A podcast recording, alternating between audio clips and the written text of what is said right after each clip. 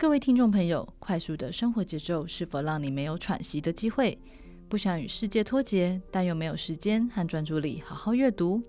天下杂志打造 AI 专属人生 Sky，为您策展三种语音内容：晨间新闻、财经周报、大师经典书摘以及杂志封面故事。不论是闲暇时间、通勤路途，放下三 C 产品，用听的轻松掌握深度观点，立即前往节目下方资讯栏。加入天下会员，免费试听内容。读出书中的意境，听见深度的思考，聊一聊他们的阅读生活。欢迎收听《亲子天下》，阅读有意思。我是罗怡君。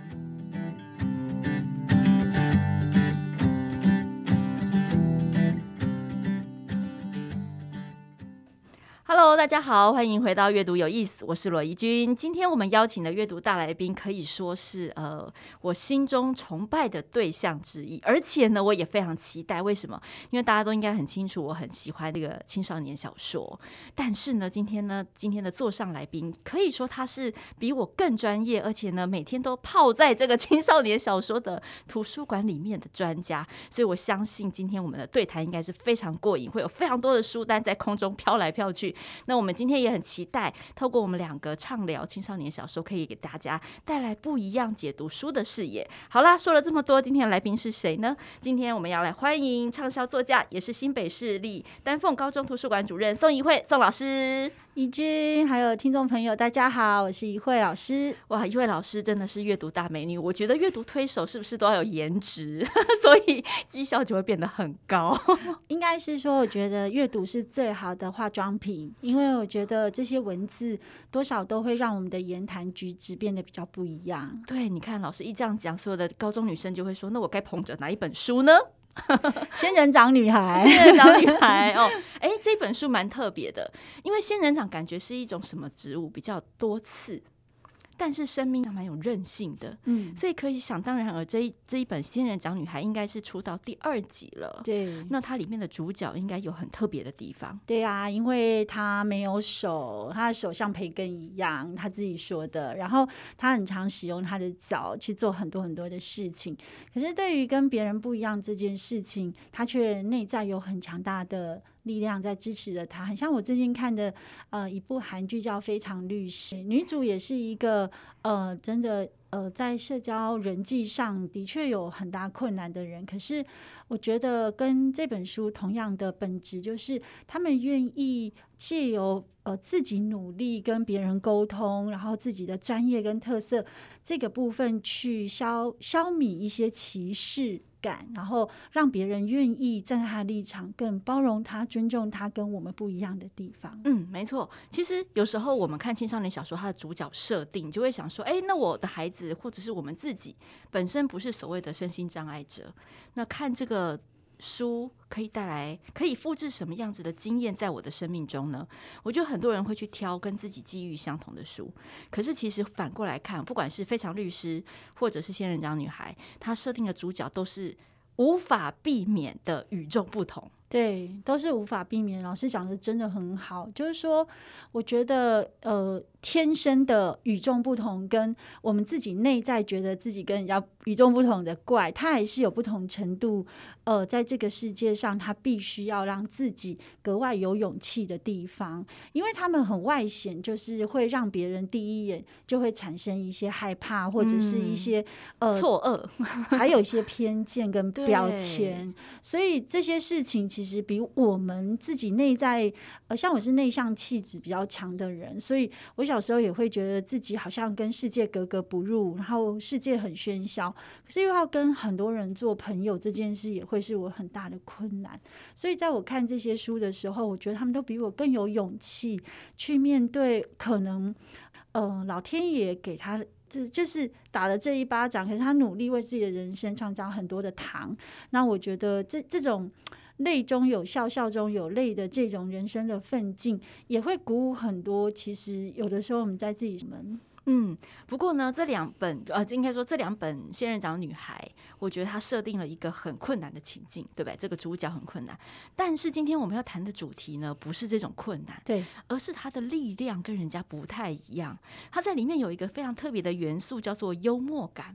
哇，这个幽默感好像很多大人都还不一定具备，或者是说我们在很多呃讨论跨文化领域的这个内容的时候，幽默感常常是。更容易擦枪走火的这个起点，嗯，所以呀、啊，这种要能够阅读空气的能力，可能是我们今天来解读这本书很特别的不一样的地方。对，因为。仙人掌女孩其实很重要，就是她这本书让她呃跨过很多生命很难解的问题的时候，都是她的幽默感，她的一种对于自嘲的能力，然后去化解某些尴尬跟人跟人之间的一些呃隔阂感。那我觉得内在可能就要有智慧耶，因为我觉得幽默感很需要是把那个可能处于非常紧张的那个环境氛围，然后透过自己的语言或是自己的小。小肢体动作，而让别人觉得，呃，卸下心房的微笑了，是觉得，呃，过去了，放下那种很很不一样的生命的智慧。其实我在一些调查里面有看过，其实女生最喜欢的，呃，男生另一半。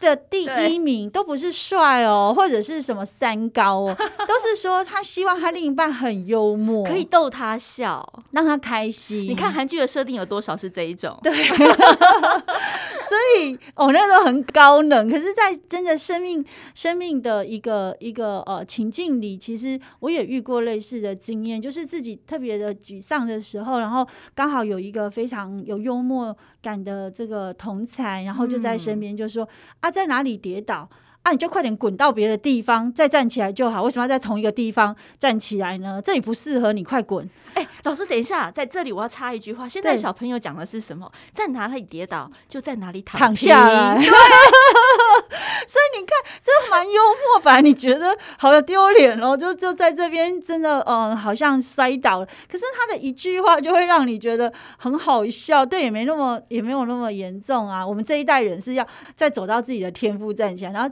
可是现在的孩子像老师讲，直接躺在那里休息就好了，啊、就直接说：“阿姨，我不想努力了，我在这边躺我就烂我就废，怎么样？”对，这负能量金句好像也是现代。有一种特殊的次文化幽默感，哎、呃，我觉得蛮幽默的。有的时候他就说：“哎、欸，人帅就是什么，然后人丑就是什么。”然后有时候听他们这种对比，我都会说：“嗯，这样子好像有一点人身攻击。”他说：“不会，我们大家都不会这么觉得。”老师是太老派了之类的。啊、我们常常说青少年很玻璃心，对，但是没有，他们用负能量金句在沟通的时候，其实很坚强。比如说，曾经有一次我们一起去买衣服，我女儿就会说：“妈，问题都不在衣服，在于脸。”我就说谢谢你哦，谢谢你。我所以你可能每一件都要打包啊，你要这样跟他讲。所以你应该拿钱出来帮妈妈买衣服。我就说这句话是谁教你？他说：“哎呦，我们大家都知道这件事实啊。”对，我说真的，你们这么早就接受今天这个社会现实了，我们实在没有帮你们美化。我觉得这这一代的孩子有很多我们可能要跟他们学习的地方，嗯、就是说以前我们可能比较难。跟别人分享我们自己觉得呃自己的劣势，可是他们现在就觉得直接说出来，反正我就不戳你，我就不会去弄你，你不说我怎么知道？他们就会这样、欸，或者是说像仙仙人掌女孩也是一样，她一开始就先挑出自己两只手都没有了嘛，她、嗯、看到对方眼中尴尬，干脆我帮你说出来，对，我用一个很幽默的方式。帮你点出来说，哎、欸，其实我不介意谈论这件事，对，好像让对方很轻松，对。然后这个事实的示弱，好像也是我们现在很该学习的。对，青少年现在很会示弱啊。他常常跟我说：“老师，我问你哦，你到底是想要看到，嗯、呃，在这个时间点我们考出来让你崩溃，还是你要？”呃，少一天的崩溃呢？再让我们准备准备呢？说谢谢你哦，还让我选择呢。他们现在都用让你选择，所以他会跟你说，不是我造成你崩溃，是你不愿意 面对现实，再给我们一天的时间准备。我就说那种崩溃的程度，它可能是六十跟八十，所以你可以自己选择。然后我就想说，哦，你们现在都很敢跟老师，就是好好的聊自己目前的心理的状态，还有他们自己觉得，哎，没关系，我就是让你理解我，然后让你更能够走进我现在。所想象的世界，这是他们蛮厉害。以前我们都会跟父母说：“哦，可以，我可以。”他们直接会其实这真的蛮健康，我不可以，嗯，这个健康，但是就是说。当然也有家长会说啊，他都说他不可以，嗯，他都说他不行，好、嗯，这个是另外一种习得的无助。不过，当然这有牵涉到非常多的情境，嗯，但是当一个孩子可以明白自己的问题，然后求救。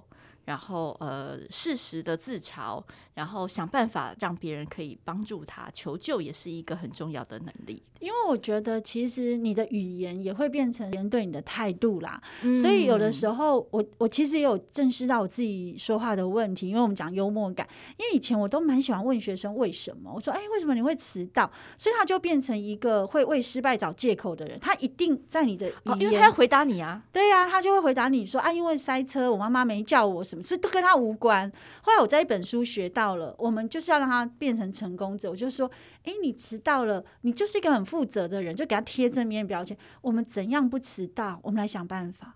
所以我就觉得，其实你迟到了，你还愿意来学校、欸？哎，对，然后没有说今天就请假算了。对，那我们要如何去解决这个困难？那你觉得老师应该帮你什么？那你自己可以帮你什么？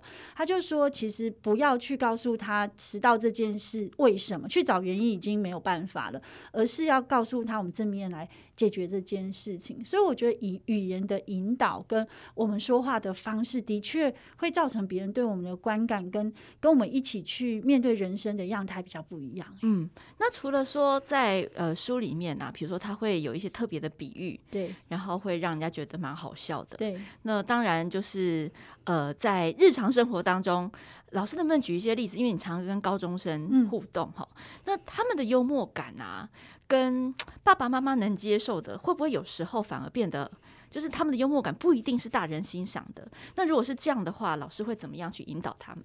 其实我觉得父母可以放轻松一点。第一步，我是觉得沟通嘛，沟通就是要先同理。所以其实父母有时候都太严肃，会把他们话当真。其实他们有时候都真的只是一个呃发牢骚，当做他们的发语词。他们不见得真的会这么做。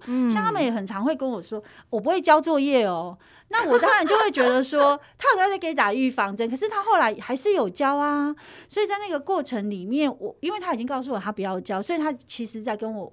也给我一个讯息，就是我遇到困难了，嗯，我可能有什么样的样，那跟这最近我要玩社团，最近我有很多的。东西要做，那所以你这你这个科目可能会在我的排序很后面，所以我可能不会教的的那个背后，冰山以下有很多的情绪跟为什么，所以我觉得父母其实在跟还有老师啦，我们先不要那么严肃，然后多去问他说，哎，发生什么事了，会让你有这样种一种呃结果论，那那那个历程，我们应该要怎么样来努力，才是走的比较近一点，嗯、就是说在。在那个陪伴的过程，我可以做什么，而让你可以在这个结果有一点不一样的一个思考。嗯嗯，其实，在这个青少年小说里面有蛮多。幽默感的元素，对，只是说那个幽默感的元素有时候哈，他讲起来比较像干话。有啊，啊，因为他就青少年，青少年的校园氛围，学生都是这样啊。没错，他有时候就是用负能量金句，对，不然就是干话，对不对？然后有时候就很中二的一种表达。有时候幽默感他不一定是讲出来，他可能是装扮上，对，他可能是行为上就故意要搞得很低能幼稚这样子。所以有的时候哈，我觉得在学校。难免来自不同的家庭，对，跟不同的背景，对，有时候真的会擦枪走火。今天我认为是玩笑，嗯，但他认为是言语霸凌，对，哎，是有可能的，很长，非常长，对不对？对，非常长。那更不要讲到了高中，应该会有互相告白的情段，有有有有有，又加到了男女情愫的这个变化，对，哇，这所以都要练习啊。我觉得任何的状态，如果你很早就点破，就像青少年一样，你就跟他说，哎，告白会有类似这。四种可能，一个是他接受嘛，一个是他不接受。然后他说另外两个是什么呢？我就说另外两个就是，其实你告白对象是错的，你选错人了。那这个有没有可能？你其实。你不喜欢他，可是你硬要告白，你你你给他很多种选项。他说：“那第四个是什么？”我说：“第四个你要告诉我啊，你要去试试看告白的四种可能。”我通常会给他三个，然后另外一个叫他跟我讲，说：“我现在在收集 data，你要告诉我。”然后这时候他就说：“所以我是炮灰咯。”那我要想一想，其实你不希望他们那么快去告白，所以你第四个选项是给他思考的空间，停顿一回，这就是跟青少年沟通。你好像前面三三个要给他很中二，让他完全想不到老师怎么有有有奇怪老师呃，宋怡慧老师的幽默感充分的展现在他的呃国学素养的这个基础上，因为老师有几本书我印象很深刻，当然其中有一本就是在讲古人的爱情，对不对？对，对，比如说讲李白，李白是。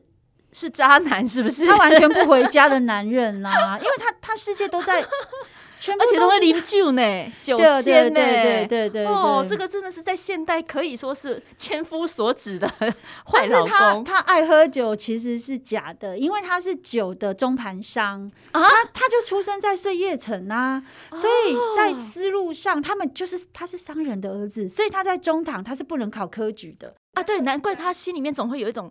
有颇有自卑的感觉，有啊，所以他的身份其实就是一个商人之子，所以他是不能考科考的，嗯、所以他是用荐举的方式。哦，人家推荐、推荐甄选、推荐甄选、推荐 推荐绝对是可以，所以你看贺知章多爱他，然后接下来这些所有的权贵，然后所有的皇帝都把他当天才，他确实是天才，是，然后他整个血缘，你去看他就是混过去，他很混。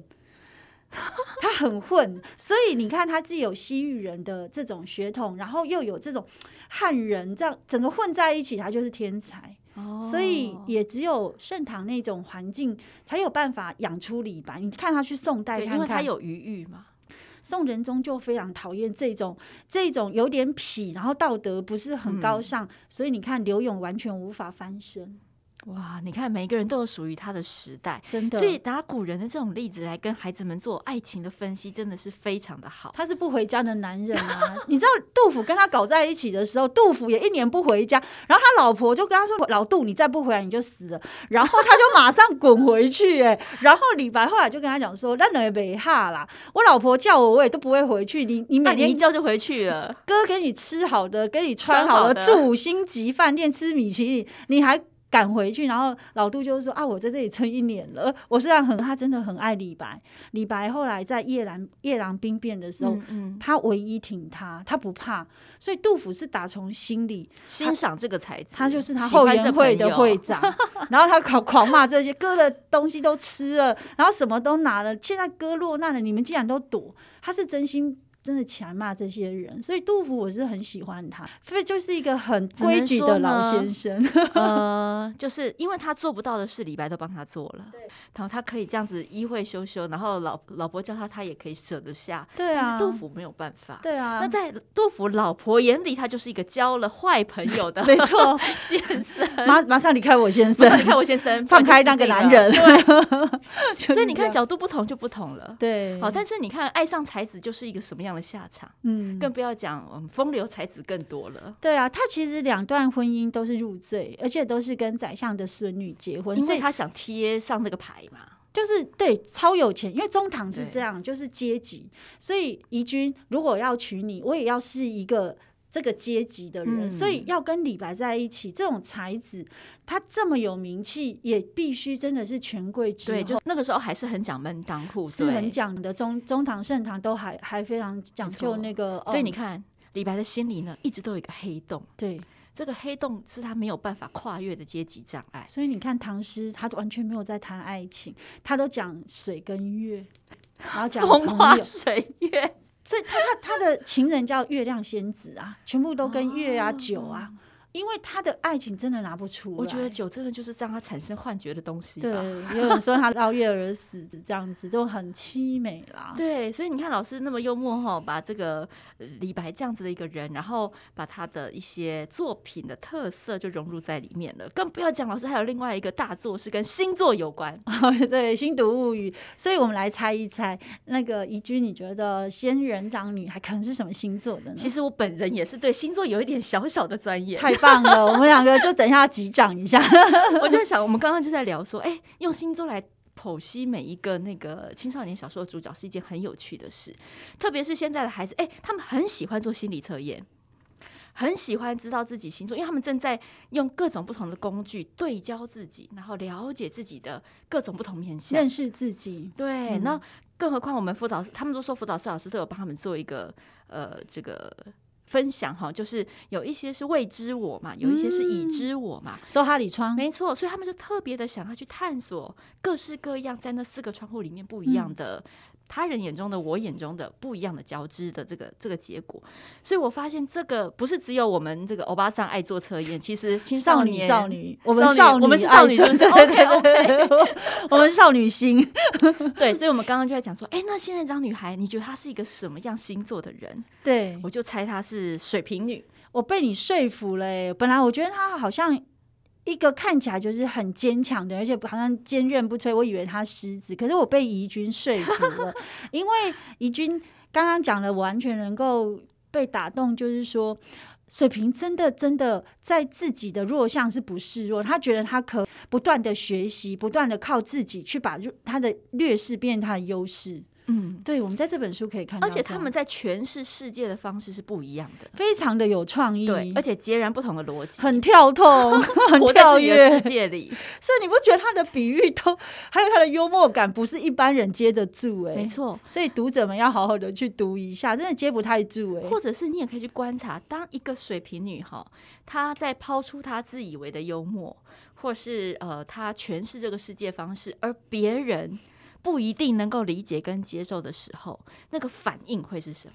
他们很有想法，而且他们很有自信。所以哦，水瓶座的自信真的是蛮仙人掌女孩真的超有自信，谁能像她这么有自信？嗯、对，你看奇迹男孩跟他是很很相相对的一个很类似的这种可以对书，可是你看奇迹男孩他内心的那那个曲折，跟他必须要去转换的点就不一定像仙人掌女孩这么厉害了。没错。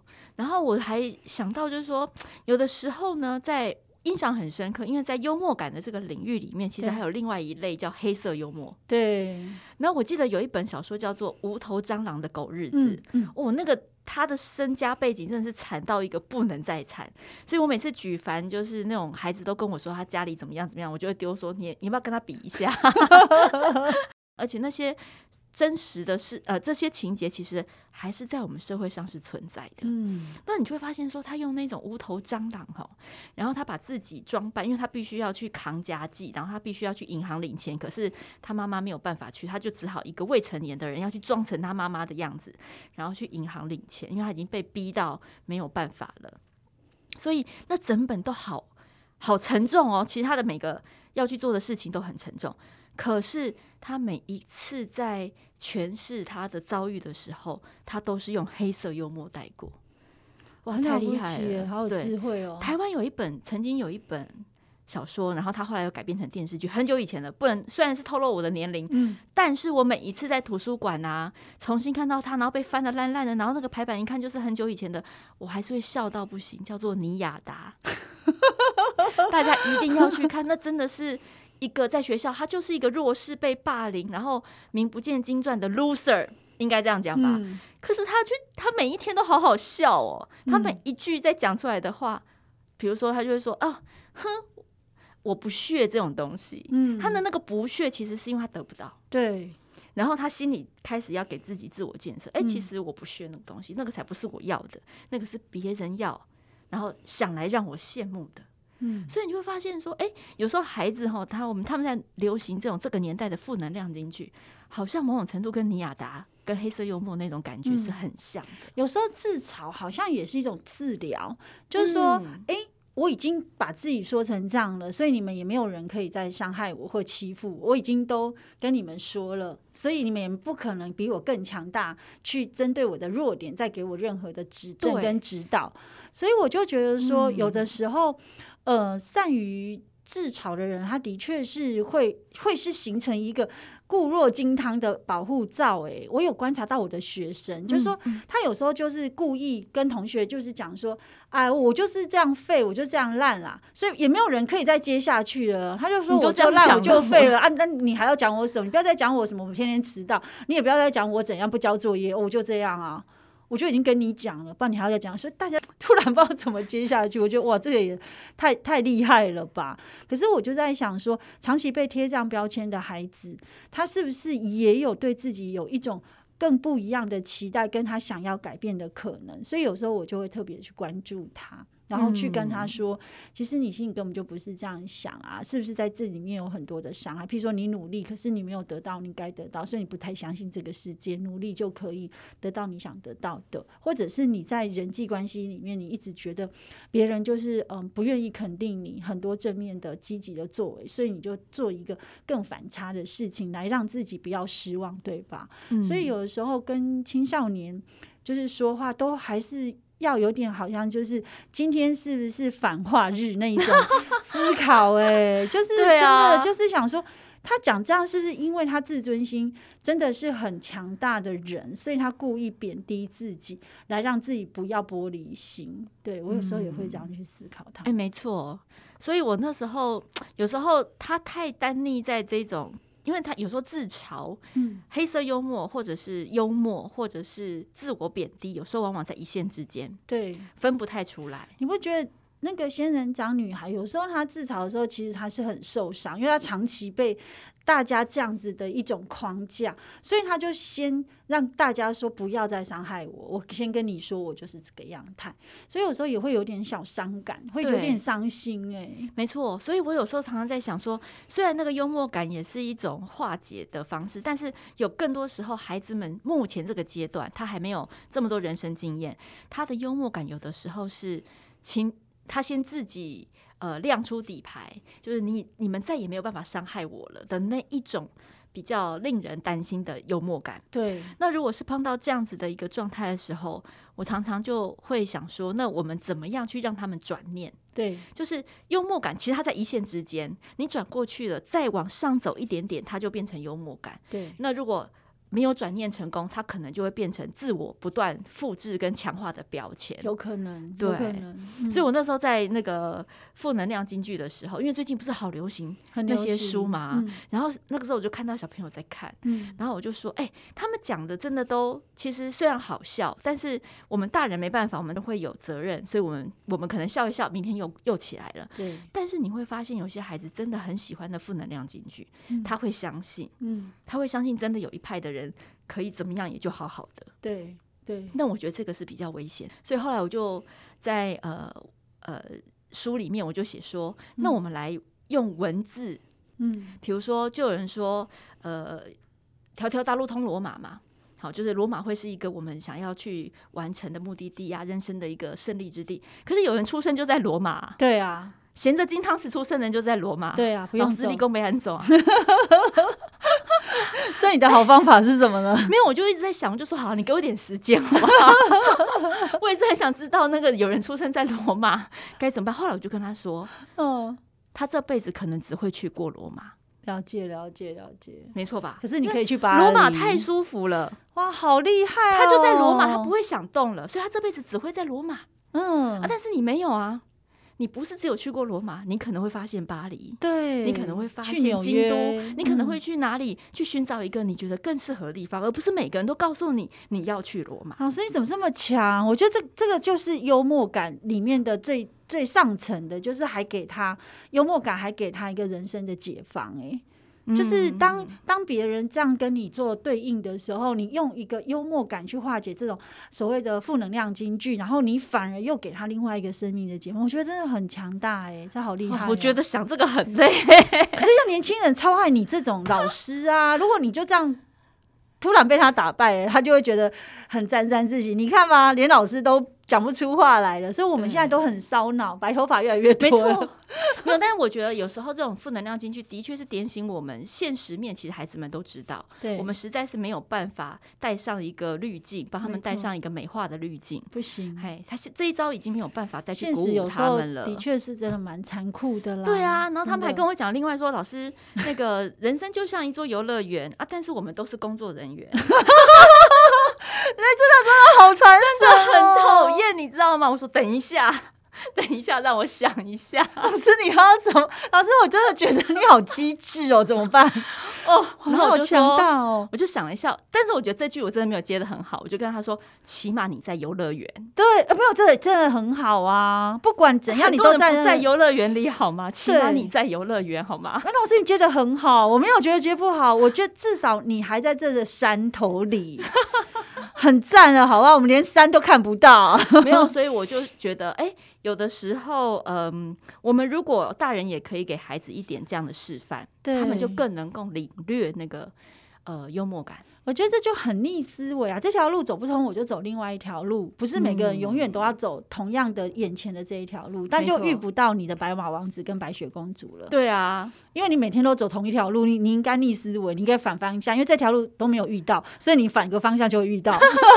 这逆思维是很赞。是，哎、欸，不过最后我想问一下老师，因为高中生、国高中生哦，他们其实都蛮嘴硬的啦。对，所以就是有时候我们想要推荐他一些读物的时候，还真的没有那么容易哦。不像小学生，他可能戒心还没这么高，或是自己的主观意识还没有这么强。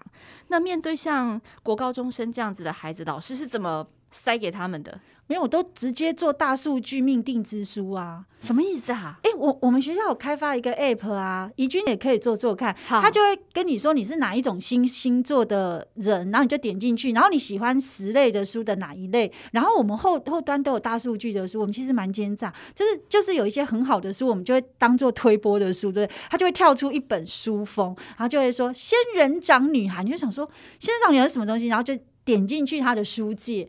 然后他就就是会帮你配对，然后我们还很奸诈说，如果你觉得这一本不是命定之书，你还有五次选择，选到他觉得很累，就同同样类型的书都一直跳出来，一直跳出来，有点像是那种有没有广告这种，就是说，哎，你曾经点过什么链接，我们就给你什么书。所以我们第一个就是用比较游戏的方式，就是这根本就在抽签呐，命定之书，这不会抽签的感觉，哎，小孩很爱，他们很爱，因为他们就觉得这是天外给他的一个一个 hint，而且他们很喜欢心理。测验这个有点类心理测验，是的，所以点出来把他最不喜欢吃跟他最喜欢吃的把它合在一起，所以他们就会看那一本书，啊、而且我也想知道我推的书他们到底买不买单。